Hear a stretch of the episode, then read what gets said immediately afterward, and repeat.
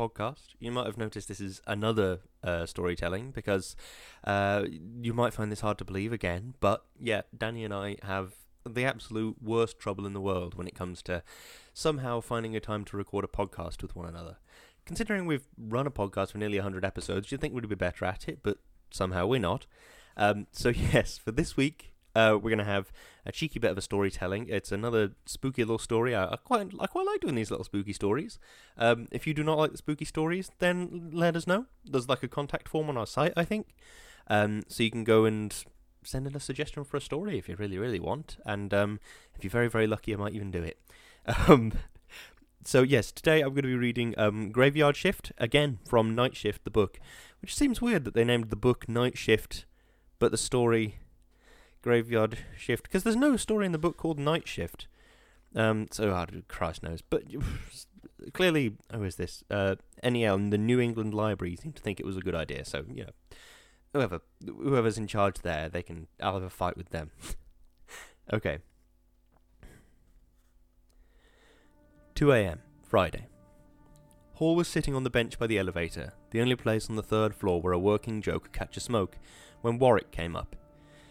He wasn't happy to see Warwick. The foreman wasn't supposed to show up on 3 during the graveyard shift. He was supposed to stay down in his office in the basement drinking coffee from the urn that stood on the corner of his desk. Besides, it was hot.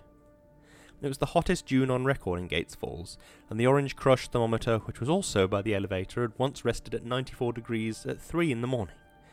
God only knew what kind of hellhole the mill was on the 3 to 11 shift. Hall worked the picker machine, a balky gadget manufactured by a defunct Cleveland firm in 1934. He had only been working the mill since April, which meant he was still making minimum 178 an hour, which was still all right no wife, no steady girl, no alimony. He was a drifter, and during the last three years he had moved on his thumb from Berkeley, a college student, to Lake Tahoe, a busboy, to Galveston, a stevedore, to Miami, a short order cook, to Wheeling, taxi driver and dishwasher, to Gates Falls, Maine, picker machine operator. He didn't figure on moving again until the snow fell. He was a solitary person, and he liked the hours from 11 to 7 when the blood flow of the big mill was at its coolest, not to mention the temperature. The only thing he did not like was the rats. The third floor was long and deserted, lit only by the sputtering glow of the fluorescents. Unlike the other levels of the mill, it was relatively silent and unoccupied, at least by the humans. The rats were quite another matter.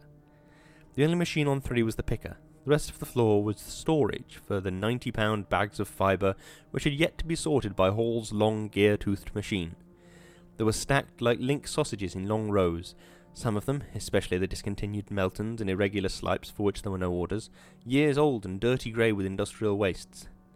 They made fine nesting places for the rats, huge fat bellied creatures with rabid eyes and bodies that jumped with lice and vermin. Hall had developed a habit of collecting a small arsenal of soft drink cans from the trash barrel during its break.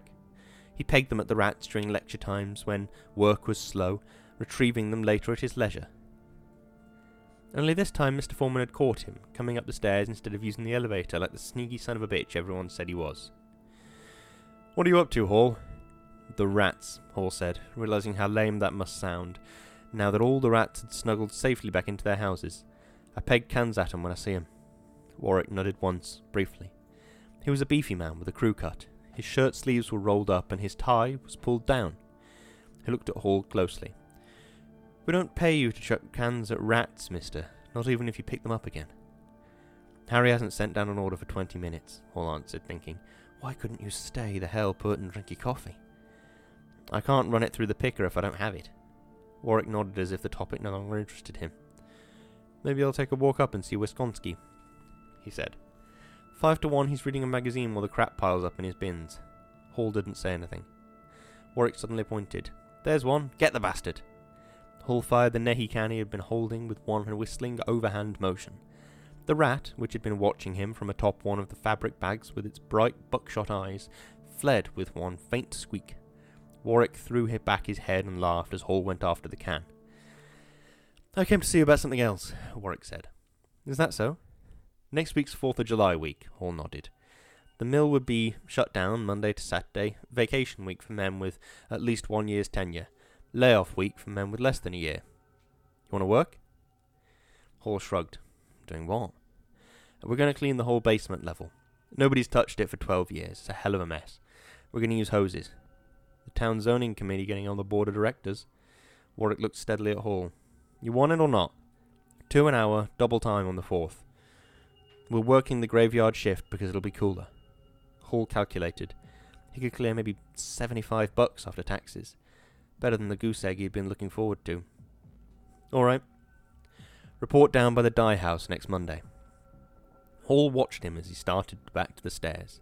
Warwick paused halfway there and turned back to look at Hall. You used to be a college boy, didn't you? Hall nodded. Okay, college boy. I'm keeping it in mind. He left. Hall sat down and lit another smoke, holding a soda can in one hand and watching for the rats. He could just imagine how it would be in the basement. The sub-basement, actually, a level below the dye house. Damp, dark, full of spiders and rotten cloth and ooze from the river and rats, maybe even bats, the aviators of the rodent family. Gugh. Hall threw the can hard and smiled thinly to himself as the faint sound of Warwick's voice came down through the overhead ducts, reading Harry Wisconsky the Riot Act. Okay, college boy, I'm keeping it in mind. He stopped smiling abut- abruptly and butted his smoke. A few moments later, Wisconsky started to send through rough nylon through the blowers, and Hall went to work.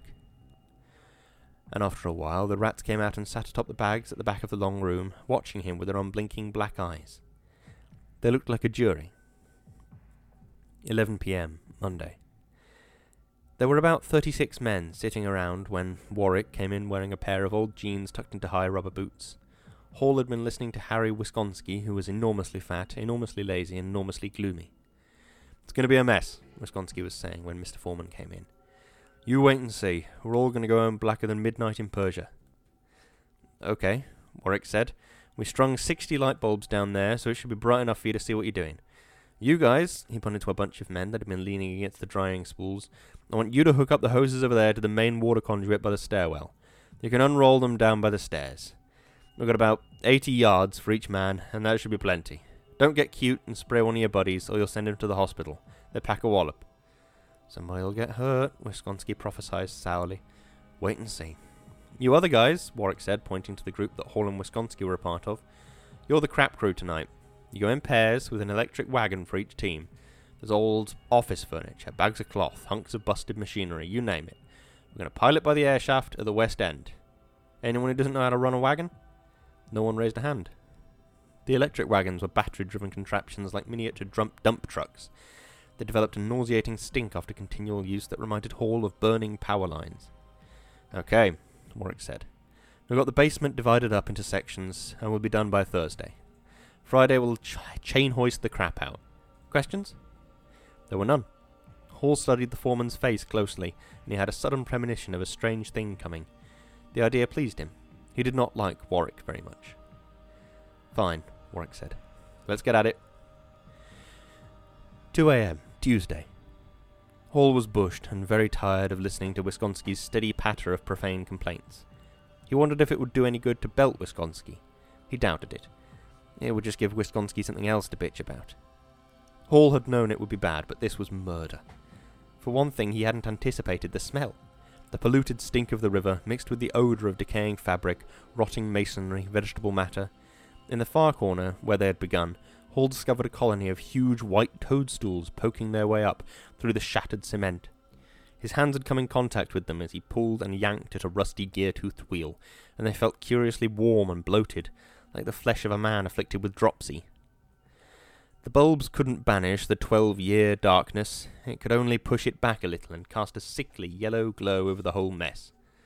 The place looked like the shattered nave of a desecrated church, with its high ceiling and mammoth discarded machinery that they would never be able to move, its wet walls overgrown with patches of yellow moss, and the atonal choir that was the water from the hoses, running in the half-clogged sewer network that eventually emptied into the river below the falls. And the rats, huge ones that made those on the third look like dwarves. God knew what they were eating down here. They were continually overturning boards and bags to reveal huge nests of shredded newspaper, watching with atavistic loathing as the pups fled into the cracks and crannies, their eyes huge and blind with the continuous darkness. Let's stop for a smoke, Wisconsky said. He sounded out of breath, but Hall had no idea why. He had been gold bricking all night. Still, it was about that time, and they were currently out of sight of everyone else. All right. He leaned against the edge of the electric wagon and lit up. I never should have let Warwick talk me into this, Wisconsky said dolefully. This ain't work for a man. But he was mad about the other night when he caught me in the crapper on four with my pants up. Christ, he was mad. Hall said nothing. He was thinking about Warwick and about the rats. Strange how the two things seemed tied together. The rats seemed to have forgotten all about men in their long stay under the mill. They were impudent and hardly afraid at all. One of them had sat up on its hind legs like a squirrel until Hall had got in kicking distance, and then it had launched itself at his boot, biting at the leather. Hundreds, maybe thousands. He wondered how many varieties of disease they were carrying around in this black sump hole. And Warwick, something about him. I need the money, Wisconsky said. But Christ Jesus, buddy, this ain't no work for a man. Those rats. I looked around fearfully. It almost seems like they think. You ever wonder how it'd be if we were little and, and they were big? Oh, shut up, Hall said. Wisconsky looked at him, wounded. Say, I'm sorry, buddy, it's just that... He trailed off. Jesus, this place stinks, he cried. This ain't no kind of work for a man. A spider crawled off the edge of the wagon and scrambled up his arm. He brushed it off with a choked sound of disgust. Come on, Hall said, snuffing his cigarette. The faster the quicker. I suppose, Wisconsky said miserably. I suppose. 4 a.m., Tuesday. Lunchtime. Hall and Wisconsky sat with three or four other men, eating their sandwiches with black hands that not even the industrial detergent could clean. Hall ate looking into the foreman's little glass office. Warwick was drinking coffee and eating cold hamburgers with great relish. Ray Upson had to go home, Charlie Brochu had said. You puke? someone asked. I almost did. No, Ray'd eat cow flop before he'd puke. Rat bit him. Hall looked up thoughtfully from his examination of Warwick. Is that so? he asked. Yeah, Brochu shook his head. I was teaming with him. God damnest thing I ever saw. He jumped out of a hole in one of those old cloth bags. Must have been as big as a cat. Grabbed onto his hand and started chewing. Jesus, one of the men said, looking green. Yeah, Brochu said. Ray screamed like just like a woman, and I am blaming him. He bled like a pig. Would that thing let go? No, sir. I had to belt it three or four times with a board before it would. Ray was just about crazy. He stomped it until it wasn't nothing but a mess of fur. Damnest thing I ever saw. Warwick put a bandage on him and sent him home. Told him to go to the doctor tomorrow. That was big of the bastard, somebody said. As if he'd heard, Warwick got to his feet in his office, stretched, and then came to the door. Time we got back with it. The men got to their feet slowly, eating up all the time they could possibly get, stowing their dinner jackets, getting cold drinks, buying candy bars. Then they started down, heels clanking dispiritedly on the steel grillwork of the stair risers. Warwick passed Hall, clapping him on the shoulder. How's it going, college boy? He didn't wait for an answer. Come on, Hall said patiently to Wisconsky, who was tying his shoelace. They went down. 7 a.m. Tuesday. Hall and Wisconsky walked out together. It seemed to Hall that he had somehow inherited the fat pole. Wisconsky was almost comically dirty, his fat moon face smeared like that of a small boy who has just been thrashed by the town bully. There was none of the usual rough banter from the other men, the pulling of shirt tails, the cracks about who was keeping Tony's wife warm between the hours of one and four. Nothing but silence, and an occasional hawking sound as someone spat on the dirty floor. You want a lift? Wisconsky asked him hesitantly. Thanks. They didn't talk as they rode up Mill Street and crossed the bridge. They exchanged only a brief word when Wisconsky dropped him off in front of his apartment. Hall went directly to the shower, still thinking about Warwick, trying to place whatever it was about Mr. Foreman that drew him, and made him feel that somehow they had become tied together. He slept as soon as his head hit the pillow, but his sleep was broken and restless. He dreamed of nothing but rats. 1 a.m., Wednesday. It was better running the horses. They couldn't go in until the crap crews had finished a section, and quite often they were done hosing before the next section was clear, which meant time for a cigarette. Hall worked the nozzle of one of the long hoses, and Wisconsky pattered back and forth, unsnagging lengths of the hose, turning the water on and off, moving obstructions. Warwick was short-tempered because the work was proceeding slowly. It would never be done by Thursday, the way things were going. Now they were working on a helter-skelter jumble of 19th century office equipment that had been piled in one corner. Smashed roll-top desks, mouldy ledgers, reams of invoices, chairs with broken seats, and it was rat's heaven. Scores of them squeaked and ran through the dark, in crazy passages that honeycombed the heap. And after two men were bitten, the others refused to work until Warwick sent someone upstairs to get heavy rubberized gloves, the kind usually reserved for the dye house crew, which had to work with acids. Hall and Wisconsky were waiting to go in, in with their hoses when a sandy haired bullneck named Carmichael began howling curses and backing away, slapping at his chest with gloved hands. A huge rat with grey streaked fur and ugly, glaring eyes had bitten into his shirt and hung there, squeaking and kicking at Carmichael's belly with its back paws. Carmichael finally knocked it away with his fist, and there was a huge hole in his shirt, and a thin line of blood trickled from above one nipple. The anger faded from his face. He turned away and wrenched. Hall turned the hose on the rat, which was old and moving slowly, a snatch of Carmichael's shirt still caught in its jaws. The roaring pressure drove it backwards against the wall, where it smashed limply. Warwick came over, an old strained smile on his lips. He clapped Hall on the shoulder. Damn sight better than throwing cans at the little bastards, huh, college boy? Some little bastard, Wisconsky said. It's a foot long. Turn that hose over there. Warwick pointed at the jumble of furniture. You guys, get out the way. With pleasure, someone muttered. Carmichael charged up to Warwick, his face sick and twisted. I'm going to have compensation for this. I'm going to. Sure, Warwick said, smiling. You got bit on the titty. Get out of the way before you get pasted down by this water.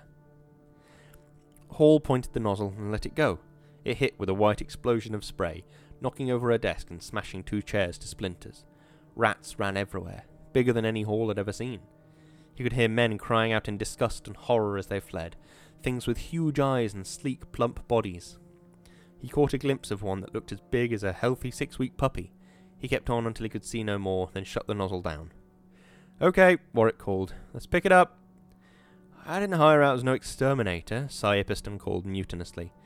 Hall had tipped a few with him the week before. He was a young guy, wearing a smut-stained baseball cap and t-shirt. That you, Ippeston? Warwick asked genially. Ippeston looked uncertain, but stepped forward. Yeah. I don't want no more of these rats. They're hard to clean up. Not to maybe get rabies or typhoid or something. Maybe you best count me out. There was a murmur of agreement from the others. Wisconsky stole a look at Hall, but Hall was examining the nozzle of the hose he was holding. It had a bore like a 45 and could probably knock a man 20 feet. You saying you want to punch your clock, Cy? Thinking about it, Ippeston said. Warwick nodded. Okay. You and anybody else that wants, but this ain't no unionized shop and never has been. Punch out now, and you'll never punch back in. I'll see to it. Aren't you some hot ticket? Hall muttered. Warwick swung around. You say something, college boy? Hall regarded him blandly. Just clearing, clearing my throat, Mr. Foreman. Warwick smiled. Something taste bad to you? Hall said nothing.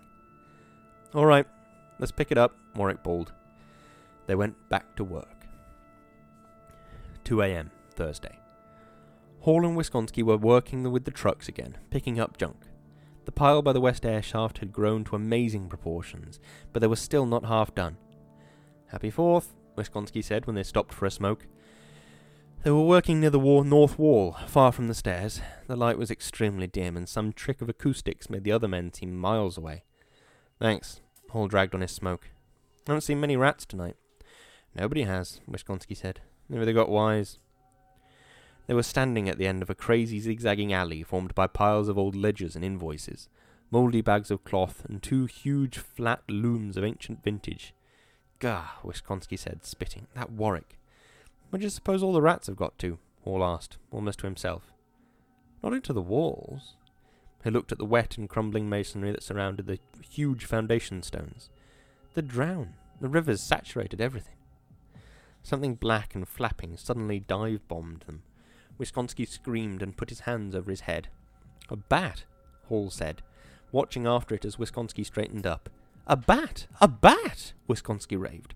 What's a bat doing in the cellar? They're supposed to be in, in trees and under eaves, and it was a big one, Hall said softly.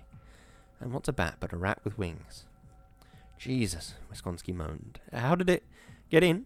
Mm, maybe the same way the rats got out. What's going on back there? Warwick shouted from somewhere behind them. Where are you? Don't sweat it, Hall said softly. His eyes gleamed in the dark. Was that you, college boy? Warwick called. He sounded closer. It's okay, Hall yelled. I barked my shin. Warwick's short, barking laugh. You want a purple heart? Wisconsky looked at Hall. Why'd you say that? Look. Hall knelt and lit a match. There was a square in the middle of the wet and crumbling cement. Tap it. Wisconsky did. It's wood. Hall nodded. It's the top of a support. I've seen some other ones around here. There's another level under this part of the basement. God, Wisconsky said with utter revulsion. 3.30 a.m., Thursday. They were in the northeast corner, Ippeston and Brochu behind them, with one of the high-pressure hoses, when Hall stopped and pointed at the floor. There, I thought we'd come across it. There was a wooden trapdoor with a crusted iron ring bolt set near the centre. He walked back to Ippeston and said, Shut it off for a minute. When the hose was choked to a trickle, he raised his voice to a shout. Hey! Hey, Warwick! Better come here a minute! Warwick came splashing over, looking at Hall with that same hard smile in his eyes. Your shoelace come untied, college boy? Look, Hall said. He kicked the trapdoor with his foot. Subcellar. So what? Warwick asked. This isn't break time, Col- that's where your rats are, Hall said. They're breeding down there. Wisconsky and I even saw a bat earlier. Some of the other men had gathered around and were looking at the trapdoor. I don't care, Warwick said. The job was the basement, not... You'll need about twenty exterminators. Trained ones, Hall was saying. Gonna cost the management a pretty penny. Too bad. Someone laughed. Fat chance. Warwick looked at Hall as if he were a bug under glass. You, you're really a case, you are, he said, sounding fascinated. Do you think I give a goddamn how many rats there are under there? I was at the library this afternoon and yesterday, Hall said. Good thing you kept reminding me I was a college boy. I read the town's zoning ordinances, Warwick. They were set up in 1911, before this mill got big enough to co-opt the zoning board. You know what I found?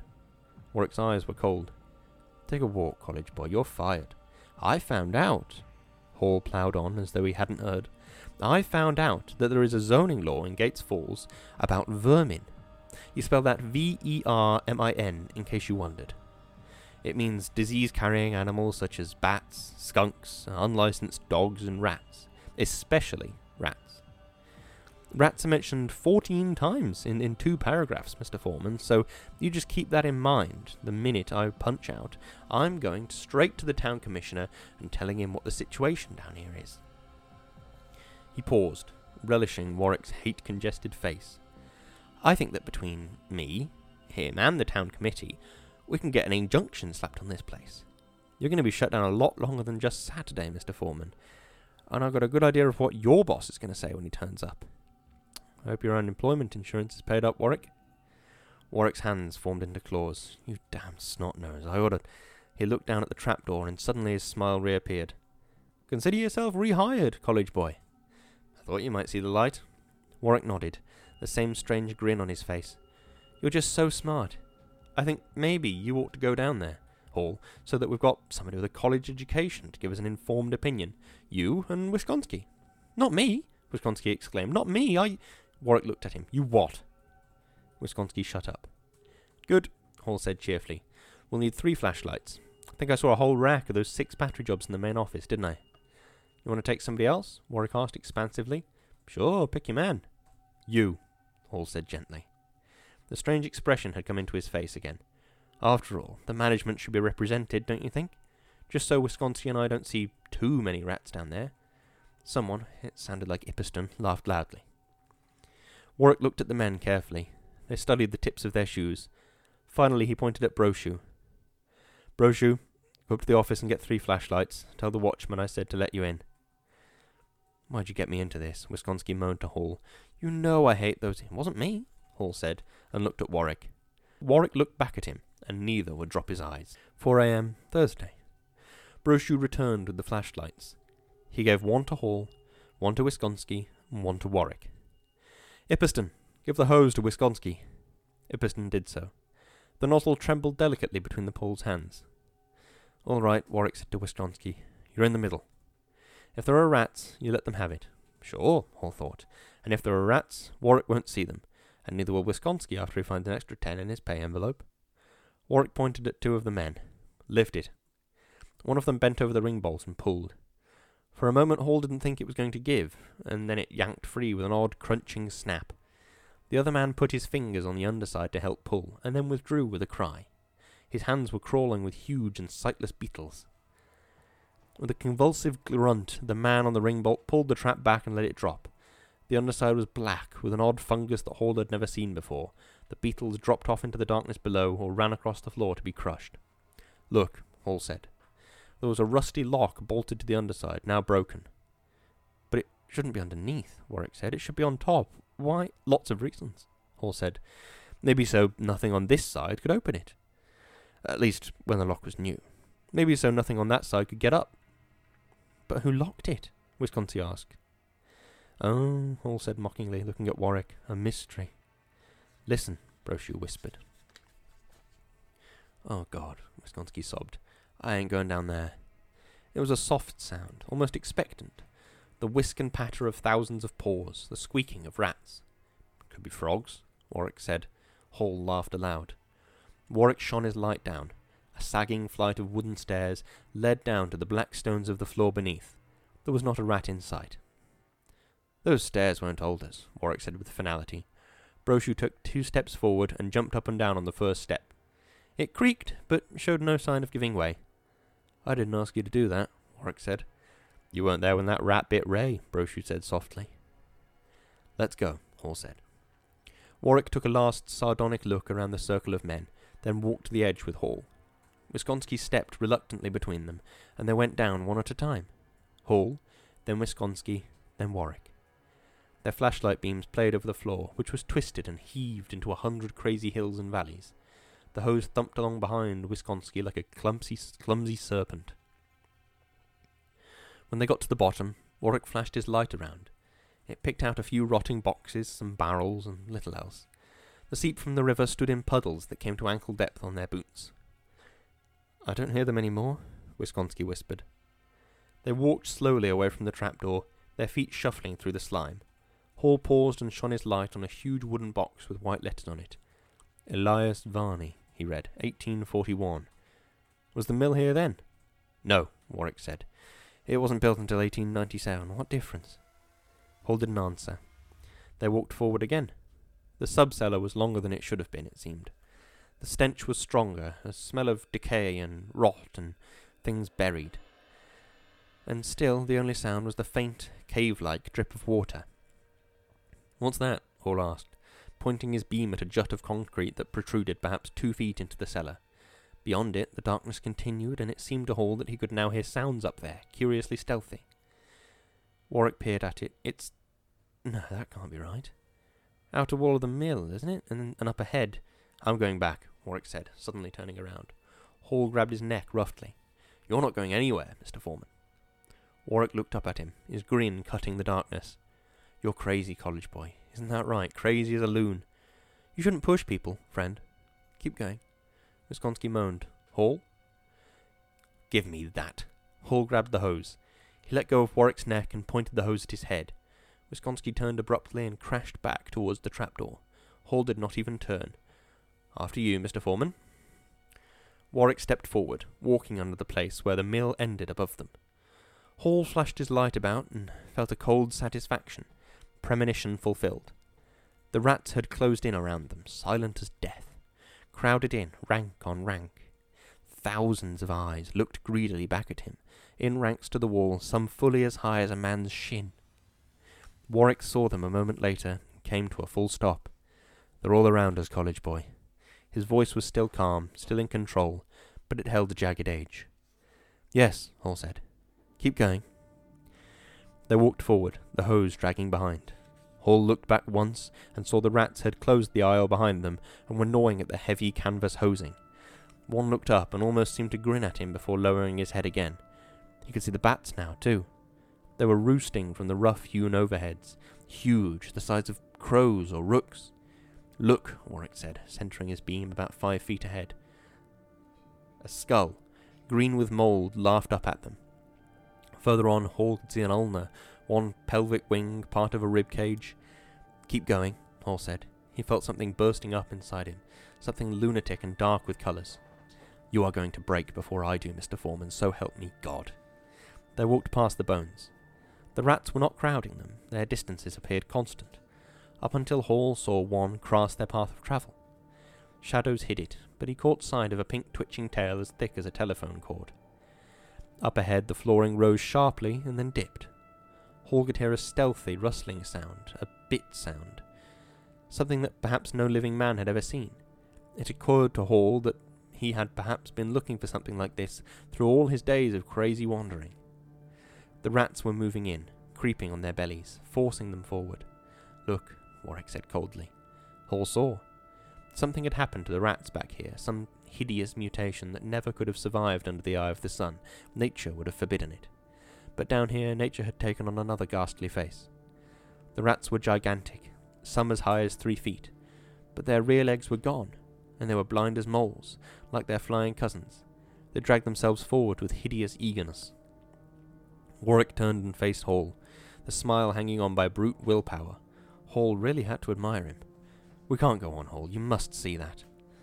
The rats have business with you, I think, Hall said. Warwick's control slipped. Please, he said. Please. Hall smiled. Keep going. Warwick was looking over his shoulder. They're gnawing into the hose.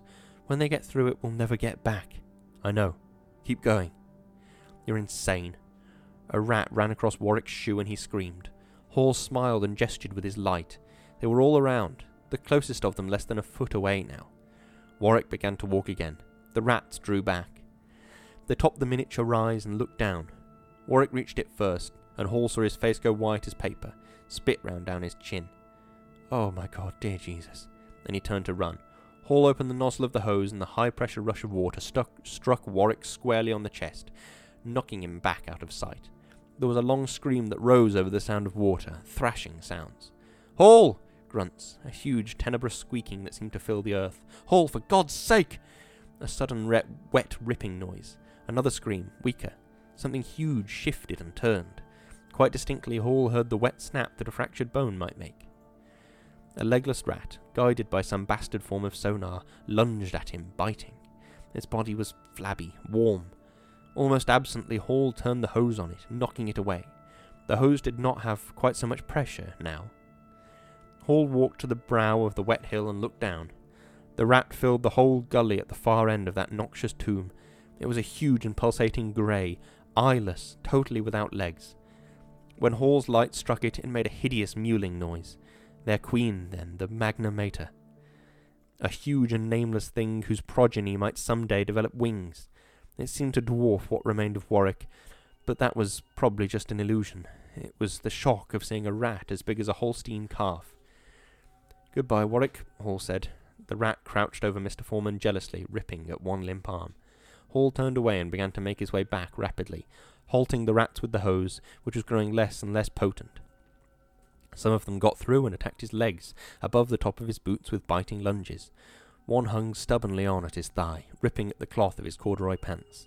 Hall made a fist and smashed it aside. He was nearly three quarters of the way back when the huge whirring filled the darkness. He looked up, and the gigantic flying forms smashed into his face. The mutated bats had not lost their tails yet. It whipped around Hall's neck in a loathsome coil and squeezed as the, as the teeth sought the soft spot under his neck. It wriggled and flapped with its membranous wings, clutching the tatters of his shirt for purchase. Hall brought the nozzle of the hose up blindly and struck at its yielding body again and again. It flew away, and he trampled it beneath his feet, dimly aware that he was screaming. The rats ran in a flood over his feet, up his legs. He broke into a staggering run, shaking some off. The others bit at his belly, his chest. One ran up his shoulder and pressed its questing muzzle into the cup of his ear. He ran into the second bat. It roosted on his head for a moment, squealing, and then ripped away a flap of Hall's scalp. He felt his body growing numb his ears filled with the screech and yammer of many rats. He gave one last heave, stumbled over furry bodies, fell to his knees. He began to laugh, a high, screaming sound. 5 a.m., Thursday. Somebody better go down there, Brochu said tentatively. Not me, Wisconsky whispered, not me. Not you, Jellybelly, Ippeston said with contempt. Well, let's go, Brogan said, bringing up another hose. Me, Ippeston, Dangerfield, Nadeau, Stevenson, Go up to the office and get a few more lights. Ippiston looked down into the darkness thoughtfully. Maybe they stopped for a smoke, he said. A few rats, what the hell? Stevenson came back with the lights. A few moments later, they started down. Well, that was the nice, cheery story, Graveyard Shift by Stephen King. Um, of all of the stories in the book, that's one of the ones that's really stuck with me. And um, it's only reading it back now that I think I've sort of analysed and picked up some of the reasons why. Um, I think there's something to the sort of primordial terror of that situation. It's not a terror of something that you understand. It's not like a, a, a real life fear of um, something that you can conceive of happening in real life. It's not um, getting hit by a car. It's not doing something like that. It's not losing your job. It's not a real life fear. It's something that's distinctly more animalistic. It, it, it, it preys within your mind at the little lizard right at the center of your brain that's still there after billions of years of evolution.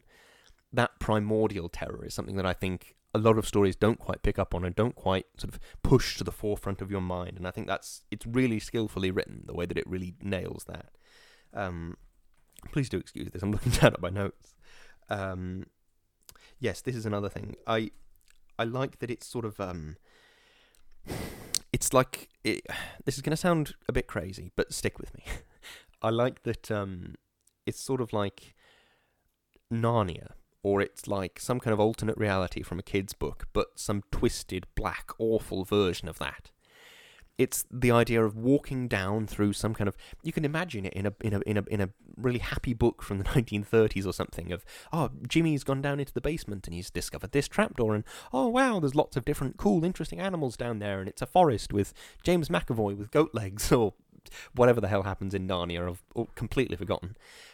But it's as though that world is something that has existed in this life in this this this textile mill but it's already gone sour. It's already blackened and made terrible with age and death. It's it's as though you've walked into Narnia and straight into a natural disaster of some horrific type. It's really horrible and really scary. Um, I do also like this sort of implication that I think it fits in with this this Narnia idea that I've got of um, somebody being on the other side of the trapdoor and locking it from inside. I love the idea of if it's this alternate reality that somebody was either so happy in that they thought, I just want to be here on my own forever, and they locked the trapdoor, or it's an alternate reality that they thought, no, this is too horrible to exist. I can't allow this to get up through the through the floor into the rest of the world. I have to seal this off from everybody else. And either of those realities are both chilling and terrifying in their own way. It's sort of horrible. Um, also, just a brief thing. This bloke is earning one dollar and seventy-eight cents per hour. Even in, I think this story was written in the seventies. Even then, surely that's not a good wage, for Christ's sake. Um, so I just want to say a quick thank you to all of our patrons that allow us to make the podcast and allow me to indulge my weird um, James McAvoy, but he's a big bat rat thing um, ideas. Uh, I can only thank you for allowing us to make the podcast. And um, I just want to quickly give a couple of the names of our patrons. So thank you very much to uh, Natalie, Dougie, Aditya, Peter, Darius, and Chloe. Thank you, one and all. You really do. You make the podcast possible and you allow us to keep on doing this thing that we really love to do. So thank you very, very much for that. It really does mean the world. Um, just a quick note before I talk about what we're doing next week. Um, at the minute, we've got an advert running on um, Sanspants Radio. They're an Australian podcast network that I absolutely adore and have done for many, many years. And um, on the episode of Baseless Speculation, their podcast, it's going out on the coming Wednesday, which I will quickly double check the date of uh, the 15th. We will have a little advert in the middle of their podcast. That's lovely, isn't it? I'm just um something ever so small, but I'm quite excited for it. And if you feel the need to go and check it out, then go and go crazy and check it out. Baseless Speculation is a good podcast, even without our ad in the middle of it. Uh, so go and take a look and um, see what you think and let us know. All right, thank you. Um, just quickly, I want to say that uh, this week and this entire month, actually, we are sponsored by the wonderful Kez over at Right Side Yarns. We have a beautiful pre prepared ad, uh, which I'm going to run now. Danny, I've got some amazing news. Oh, really? What? I'm going to make you a hat. Thanks. But, why? Well, because Right Side Yarns, who sell beautiful and unique wool, have recently released a new range. Oh, I've heard of them. Aren't they that fantastic Scottish business that sells high quality hand dyed products perfect for crafting with? They certainly are, and they're sponsoring the show. Re- really? Have they heard the show? Yes, and apparently they like it. Kezia, the owner of the business, has given us a generous 15% off code for any of our listeners to use. Is is that why you've got Void 15 written in your hand? It is! If you or any of our listeners would like to use the code, simply enter Void15 at checkout with a capital V. Great! Where do I check out? You can go to their website at rightsideyarns.co.uk or check them out on Instagram at Kezia underscore rightsideyarns. Fantastic! This hat you're making me better be good. See, isn't that a lovely advert? It's um, we uh, briefly to- talked about uh, doing another one, but Kez said, "No, I really like that old one you did." So there we go, it's back. Um, okay, and then I think that is all of the housekeepingy bits and bobs that I need to do. If you want links to our social media, things like that, it should all be in the description. We've got link trees, all the rest of it.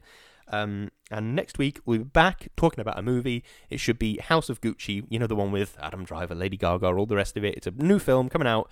Uh, we're quite excited to talk about it. It's got some bad reviews, so Lord only knows what it'll be like. okay, thank you very much for listening, and goodbye.